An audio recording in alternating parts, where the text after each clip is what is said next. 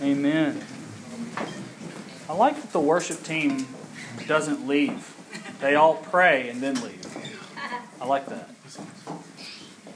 It's the little things. Um, also, I wanted to thank all the downtown folks. We got some downtown folks in here. The Easter play just wasn't going to cut it for y'all, was it? Wasn't going to cut it. Um, well, I'm glad to see y'all. It means you're hungry for the Word. Um, and in spite of uh, my frailty and my flesh, uh, you will hear the Word. Um, it's also got some faces. We had some people that invited. My boy Dane's here from Bread and Butter. Um, we got uh, we got some familiar faces here as well. So I'm glad uh, people will make it out out of the rain into the church here to worship this morning. If I said the word worship, just just the word, what's the first thing that comes into your head? Okay. Man, I like that. You just you come down and say you say things. I like it. It's interactive with Josh. I like that. Um, if just think in your head or out loud, like Josh, you can. Um, what do you say? What do you what do you think when you think of that word? Worship, because um, we're going to talk about that. The word is not mentioned in our text, but worship is all over this passage. So if you want to turn to John chapter three, verses twenty-two through thirty-six. John chapter 3, verses 22 through 36. Before we begin, um, I'm living in a new home now, and I was almost brought to tears uh, Monday night. Most a lot of stuff was still in boxes, um, thanks to Ken Wynn small group. Um, a lot of it was not, and just the small group coming over and just deacons and just everybody helping me and i'm sitting in i'm laying in bed and um, i just almost cried just because i was i mean there was a vaulted ceiling our, our our bedroom is just a it's the ceiling goes up and it's i don't know what the word is for it it's just it was nice it was good um, it was real pretty um, and um, I just never in my wildest dreams ever thought I'd have a have a house this nice. I never did. I, and you could see my house and think, oh, this just looks like a standard house in Covington. I just never thought I'd have a house that nice. Never did. And um, it's got a fan. I mean, one that kind of troops down, and I, am at a loss to articulate what, exactly what I'm seeing here. but I just thought, I am so unworthy to have this. I, I really did. Never thought, much less at 32 years old, I would have a house like that. And um, I was just almost cried. And the first, I mean, I really, I mean this. The scripture, Romans 2 4, his kindness is meant to lead us to repentance. That just kept coming over in my mind. And in that moment, I worshiped God. Jesus died so that I could worship God in that moment. And then week went on, and uh, I prayed for someone who's close to me who just came to faith, and I prayed many times through the course of this week that the seed that God planted in their heart would fall upon good soil, wouldn't be choked out by the, by the deceitfulness of riches, that it would not be cast upon the path and be plucked. I just prayed that. And in that moment, because the veil is torn, because Jesus sent his Spirit, I worshiped God in that moment. And then a couple days go by, and I'm just I'm just plucking pieces here. It's not like I, you know, I read the Jesus Storybook Bible to my two kids before they went to bed. it's funny. Uh, I had those moments. I went. I said, "Sissy, what's this?" She goes, "Bible," and I went, "Whoa!" And I went, Who's that? Jesus. I'm like, Whoa! And then Bubba comes up and goes, Yo, because anytime you get recognition, it's both of them. You know, he's like, Jesus? You know, and I went, Wow! And then Sissy didn't like that, and she goes. Went from glory to depravity right there. And um, had a little devotional there with my kids. And because of the blood of Jesus, I worshiped God in that moment. And I did all that before I came in here. Because the veil is torn, these walls have no bearing on whether I worship or not. Um, today you'll hear much about giving glory to God. I want to stick to the text, but I want to I want to draw out some truths. When we think of glory, there's another big word. We think of brilliance, we think of God's radiance, we think of his power, we think of his splendor. When we worship, we give glory to God. When you hear the word worship, you should also think of the word glory. When we sit down for dinner, we give glory to God. When we pray, we give glory to God. We read this morning just in a, just a, um, about 20 minutes ago, 1 Corinthians 10.31. So whether you eat or drink, whatever you do, do all the glory of God. So in everything we do, whether it's making coffee in the morning or um, whether you're sitting down with your kids, whether you put them to bed, whether you're going to work, you're supposed to glorify God. That's what we're commanded to do. In my experience in the church, uh, the two most common generic Sunday school answers are Jesus and glorify God. That's one. Like when I was a youth pastor, those those two pretty much passed the test every time. They didn't know, they're like Jesus. Yeah. You give glory to God. Yeah, that's right. Here's my question this morning. In the most basic sense, how do I glorify God? Isn't that a big question? So that's the one I want to seek to answer this morning. How do you glorify God? And I think, and I'm pretty sure, in fact, I know John the Baptist gives us a blueprint here when he's talking to his disciples.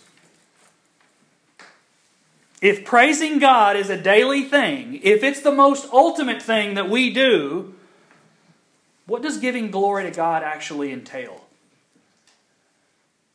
Can we articulate something that ultimate? I think that we can. If I ask somebody, hey, how do you glorify God? They'd be like, hey, man, I go out in nature. I go fishing. I go hunting. When I look at the mountains, when Daniel gets to Montana, hopefully with the house, he's going to go, whoa. If I asked a mother, it might be like, when I look at my kids growing up before my eyes, I glorify God. People give glory to God in a number of different ways for a number of different reasons, but there has to be a common denominator. What does it mean to give glory to God? Well, this morning I want to draw out this truth. We give glory to God in two primary ways by making much of His grace and by making much of His greatness. And both of these are found supremely in Jesus. Okay? So if you want to turn your Bibles to John chapter 3, verses 22 through 36, you want to stand for the reading of God's Word. If you're new, um, we don't do this because we think that the Bible is like some magical book and we salute it. That's not what we do. We're just doing this to show how much reverence we have for the Word of God. We're not worshiping the Bible out of reverence for God's Word, the Word is the foundation of our worship. So here's what the Holy Spirit says. After this, Jesus and his disciples went into the Judean countryside, and he remained there with them and was baptizing. John also was baptizing at Aenon near Salim, because water was plentiful there, and people were coming and being baptized, for John had not yet been put in prison.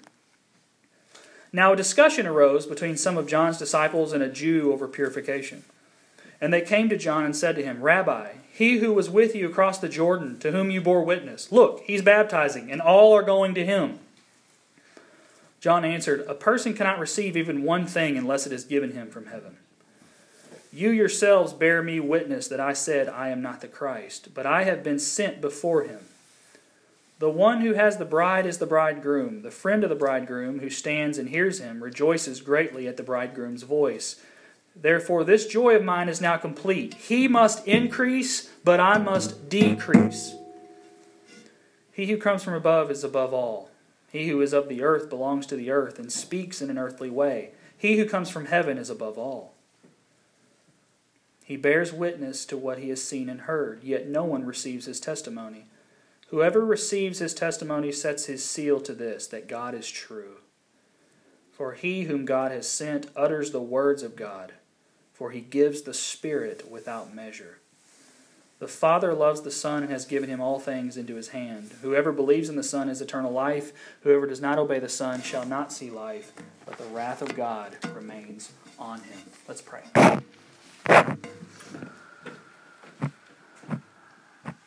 Father, give us ears to hear.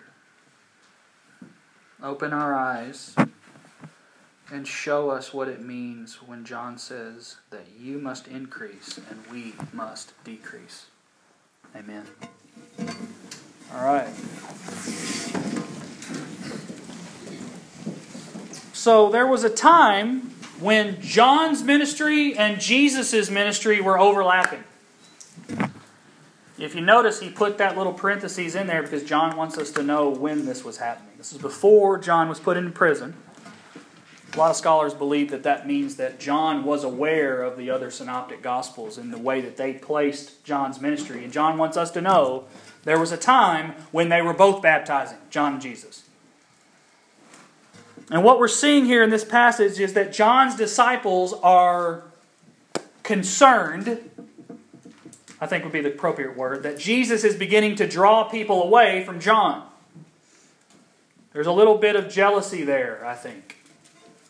And John takes a moment to remind them that they're ultimately called to glorify him and not themselves. He's reminding them that they're called to fulfill a larger purpose than to gather people into their circle. The goal was not to gather as many people as they could. The goal was to point people to Jesus, and that's precisely what's happening. John cannot exceed the calling he's received from God, and that's what he's reminding his disciples there. He can't com- they can't compare their ministry to anyone else's. They're doing what they're supposed to do. John is uniquely fulfilling Old Testament prophecy that only John can. John, I just love John. He's so simple. He just does what he was told. I was at a meeting the other day with some other pastors, and I was listening to a pastor talk about his megachurch. I mean, he was he was humble about it. I mean, he wasn't bragging or anything. He was a nice guy, and my flesh was like, man, that'd be really cool. And his church is just a really cool church. Um, maybe not a perfect church, obviously, um, but my flesh, just for a second, was he was talking about a thing they did at their church that I don't think we can do yet, and I was like, oh man, that'd be really cool. But I had forgotten precisely what John's disciples had forgotten, and that is that God is far less concerned with our quota and our production than he is about fulfilling the specific calling he's placed on your life. God has not called Abby Todd, thank goodness, to be a megachurch pastor. He called Abby Todd to shepherd the flock at Haynes Creek. The woman who's been called to parent one child can be just as faithful to the Lord as the woman called to parent seven. The blue collar factory worker who's been called to manual labor can glorify God just as much as the six figure lawyer. The lowly church planter can be just as faithful to the Lord as the megachurch pastor. The kingdom of God isn't about quotas, it's about calling. John's disciples are pointing to the numbers, John's pointing to Jesus. And it really is still that simple. Like we said, John's role in salvation history is unique, but we can imitate John. You can, you can kind of hear a little bit of the embellishment. Just read verse 26. And they came to John and said to him, Rabbi, he who was with you across the Jordan, to whom you bore witness, look, he's baptizing, and all are going to him. If I were John, I'd be like, um, that's the point. I was talking to someone this weekend, and they were telling me, last weekend actually, um, Mike Harris was there, I think. Um, and someone was telling me a story about a couple people, wasn't representative of downtown, but a couple people at the downtown campus, when they heard that they were going to be losing people from their Sunday school to come here, their reaction was, well, "Why are all these people leaving our Sunday school? We got to we got to stick to our community here." And I think those people had the exact same mindset that John's disciples do here. They were missing the bigger picture. The person telling the story here is John, and what John wants us to know is the point is not to pad your numbers, it's to follow after Christ. Look at verse 27. John answered, A person cannot receive even one thing unless it is given to him from heaven. In other words, everything we have is from God anyway. This isn't us versus Him. Everything is from Him, through Him, and to Him. We give glory to God by making much of His grace. A person who sits in awe of God's grace is a person who knows how to praise God. John's disciples had forgotten why they were baptizing people in the first place. They thought they were glorifying God by adding to their numbers, but what John's saying is whoa, whoa, whoa, whoa, whoa, there can't be glory without grace. A person who thinks, listen to this, a person who thinks they have truly earned everything they have in this life has no clue how to glorify God. John says a person cannot receive even one thing. Even one. That means the job you have is from God. That means the kids you have are from God. That means the family you have and the paycheck you bring home to them are both from God. Think about this. Because of the sovereignty of God, even the things you earn, you don't earn. John says, even one thing. God's grace isn't just seen at Jesus on Calvary. God's grace is seen in the fact that you woke up this morning and you breathed air. And somehow, I think I learned this in chemistry, but I guess I forgot. Two oxygen atoms came together and made breathable air. I think that's how it works. There's more nitrogen in the air than oxygen, but uh, after that, I was like, okay, glory to God, moved on. Okay. Um, we give glory to God by making much of His grace. And the more we grow, the more mature we are, the more we develop in our faith, the more of God's grace we see. Which is why someone who gives credit to God for only some things is still a child in faith. I went out to eat with a guy one time and he prayed this. He, he prayed this. Thank you, God, for making. This is what I had to write it down. Thank you, God, for making me tired because it reminds me that I won't find true rest until I meet you in heaven. He said that. The dude found grace in being tired. That's maturity.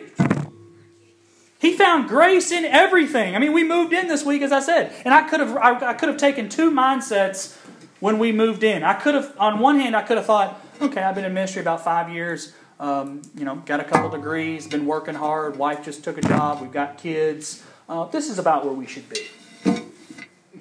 You know, cookie cutter. This is the American dream. You know, so and so there, they've got that house. I think I'm doing it right about where they are. We're we're good. We're in our lane.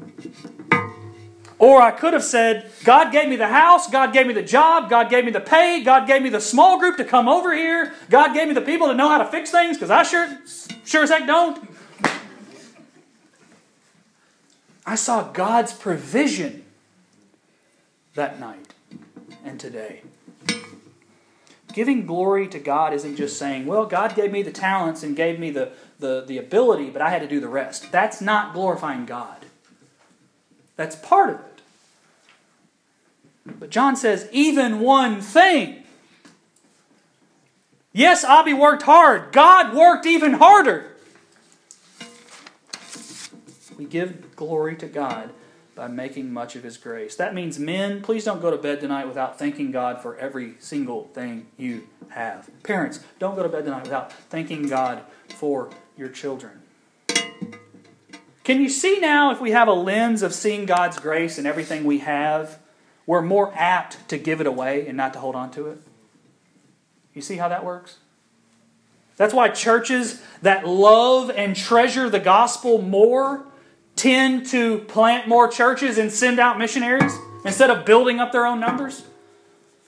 Can you see why wealthy Christians who love and treasure and prize Christ even more tend to give more of their money away?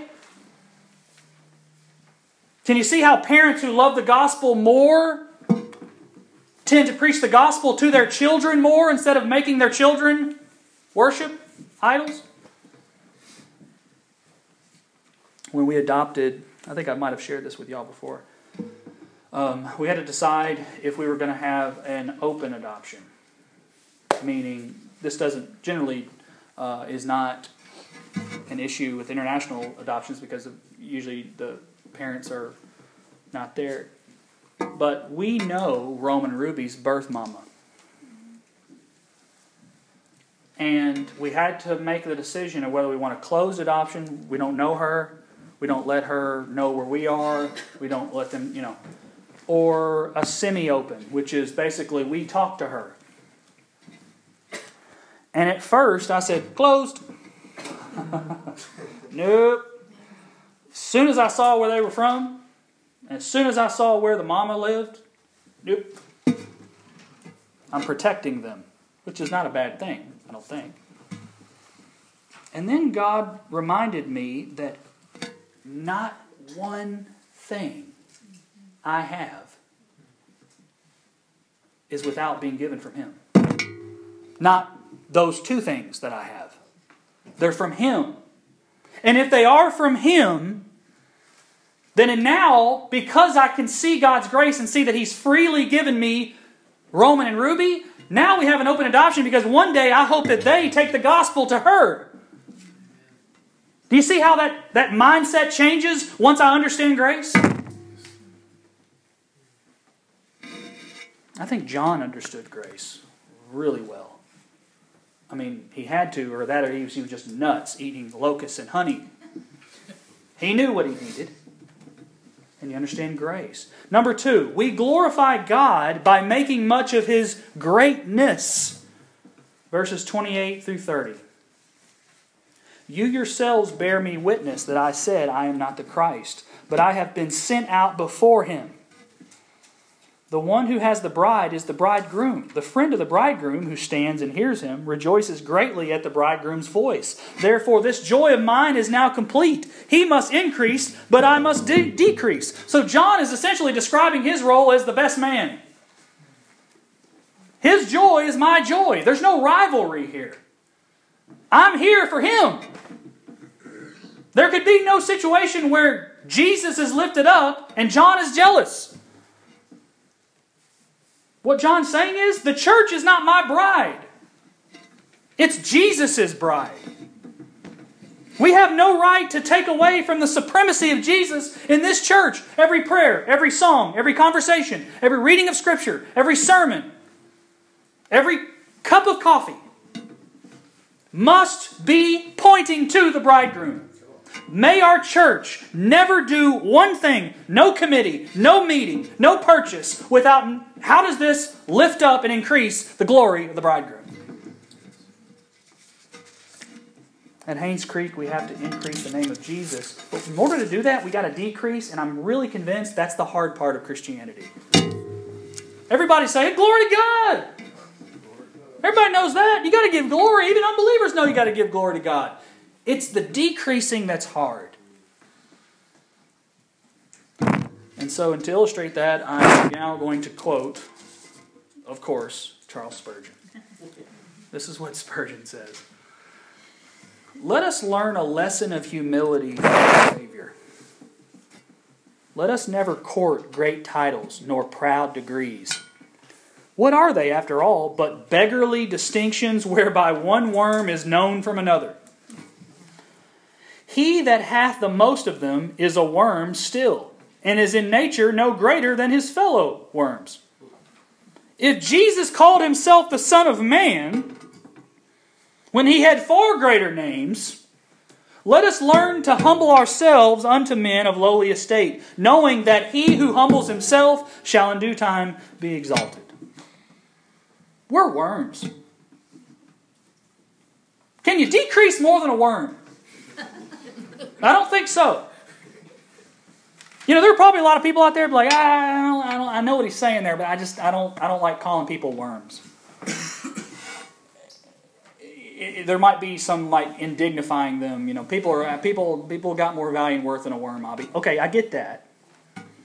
I don't think Spurgeon is saying people don't have dignity. What he means is that, like worms, we have absolutely no right, no claim, no privilege to glory, and compared to God, in His excellence, in His brilliance, His magnificence, we are worms. I think that's what he's saying. From a salvation standpoint, from a what Abby deserves standpoint, Abby is a worm. I'm a worshiping worm. I'm going to make that into a t shirt. If, and I would go so far as to say this if we exist to glorify God and to make sure that He increases and that we decrease, I can think of no better place for me to start than embracing my wormhood. And I, mean, and I joke there, why am I spending so much time? It's so dang hard for someone to have a low view of themselves. It's fleshly. This is why we need the Spirit of God. He must increase, but we must decrease. That means not asking for credit every time you do something. That means not publishing every good deed you do, Facebookers, please. That means not repaying people's bad deeds with your own, because after all, we're worms. Number three, we make much of God's grace and His greatness by looking to Jesus. You by design, God wanted us to see His grace and His greatness supremely in Jesus. That means God wanted you to see His power even more than seeing it in a mountain in the, in the cross. I should see the power of God when I look at the resurrection and Jesus conquering death, when I look at that, I should be in awe of His glory even more than looking up at Stone Mountain. I should see glory there. Because, of course, looking at Stone Mountain can make me sit in awe, can't save me. Let's, let's read verses 31 through 36. He who comes from above is above all. He who is of the earth belongs to the earth and speaks in an earthly way. He who comes from heaven is above all. You see how he's just lifting Jesus up. He bears witness to what he has seen and heard, yet no one receives his testimony. Whoever receives his testimony sets his seal to this that God is true. Stop there for a second.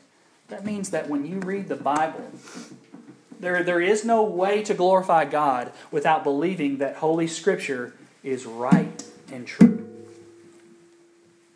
Let's, let's continue. Verse 34. For he whom God has sent utters the words of God, for he gives the Spirit without measure. The Father loves the Son and has given him all things into his hand. Whoever believes in the Son has eternal life. Whoever does not obey the Son shall not see life, but the wrath of God remains on him. You remember last week we talked about, it said, what, what did, what, did, uh, what did Jesus say? He says, He's condemned already. Well, here you go again. The wrath of God remains on him. Judgment is a far off thing or a tomorrow thing, it's a future thing, it's also a right now thing. Judgment has begun.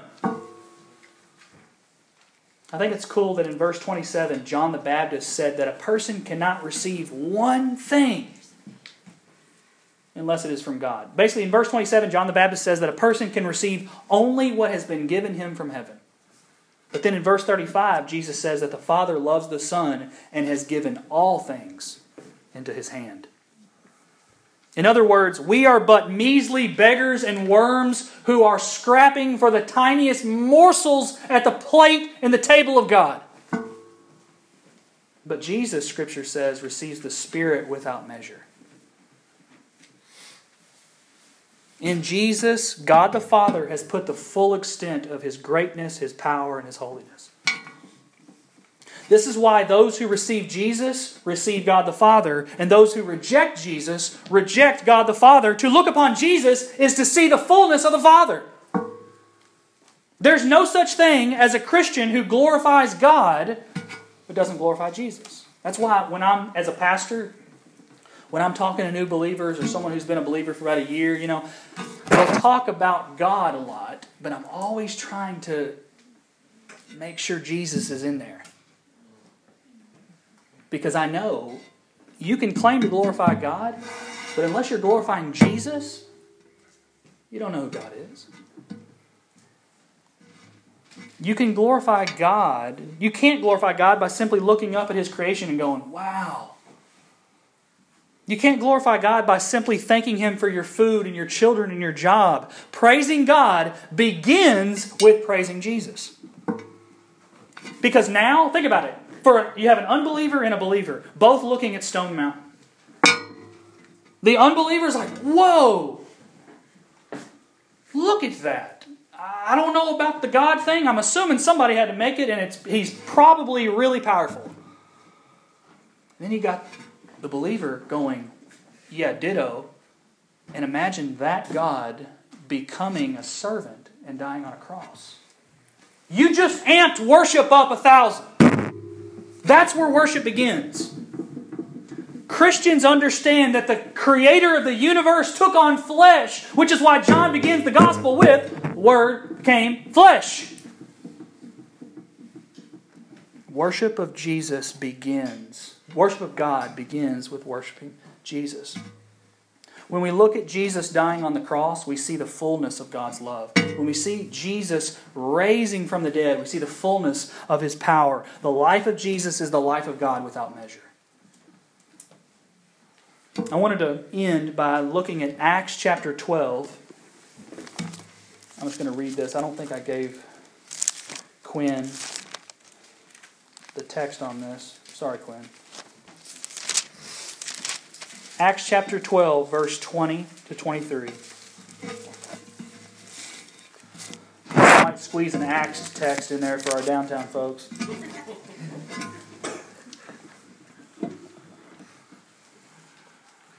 Here's what it said. This is, this is one of those out there stories. Now Herod was angry with the people of Tyre and Sidon, and they came to him with one accord. And having persuaded Blastus, the king's chamberlain. They asked for peace because their country depended on the king's country for food. On an appointed day, Herod put on his royal robes, took his seat upon the throne, and delivered an oration or a, or a speech to them. And the people were shouting, The voice of a God and not of a man. Immediately, an angel of the Lord struck him down because he did not give God the glory, and he was eaten by worms and breathed his last. Now, in case you're wondering, I didn't pick that text because he was eaten by worms. That was a good theme, though. God, give, God will not give his glory to another church. He takes his glory very seriously. And when you read that, you go, man, why did he get so angry? It's because Herod was increasing himself. And there will be a judgment for every single person who walks on this earth and thinks that everything they earned came from them. There will be a judgment for every single person who lives this life, increasing their own stock and negating the grace of God. There is a judgment for those like Herod who live to make nothing of the grace of God and increasing their own greatness. There is a judgment to be fallen upon those people. And then you have Jesus,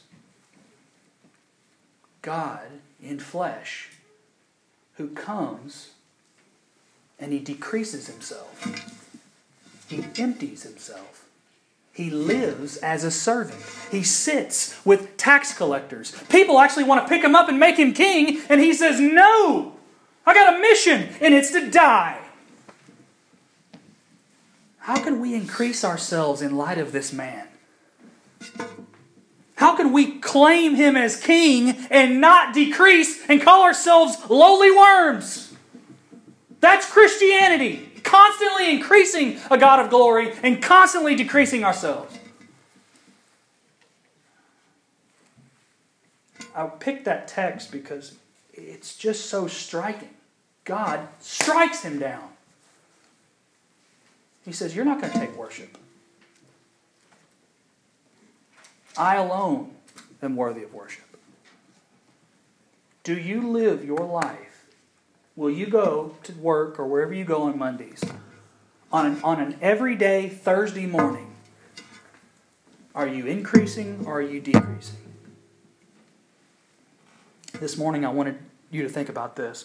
When you're at work, do you ever give thought to the work of Christ on the cross? When you're with your children, do you ever give thought to the work of Christ on the cross?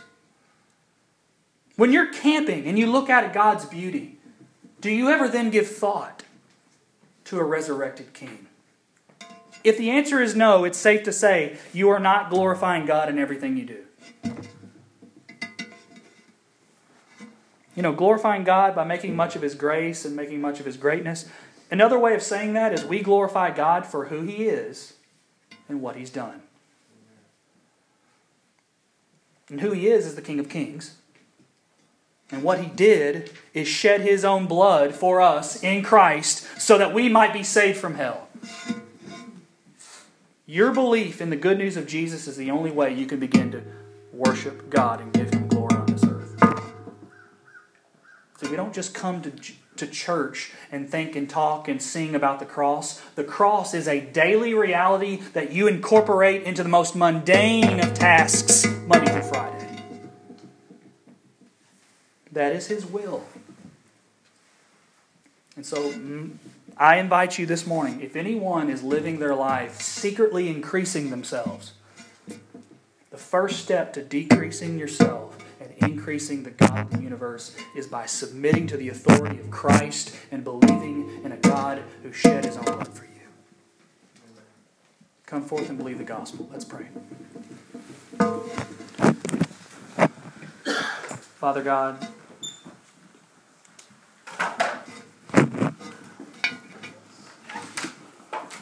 flesh cannot inherit the kingdom of God. And it is only by the Spirit that we cry, Abba, Father. Father, your Son Jesus came and lived a life without measure. And then he took your wrath without measure. Father, let that gospel humble us and humble us to the ground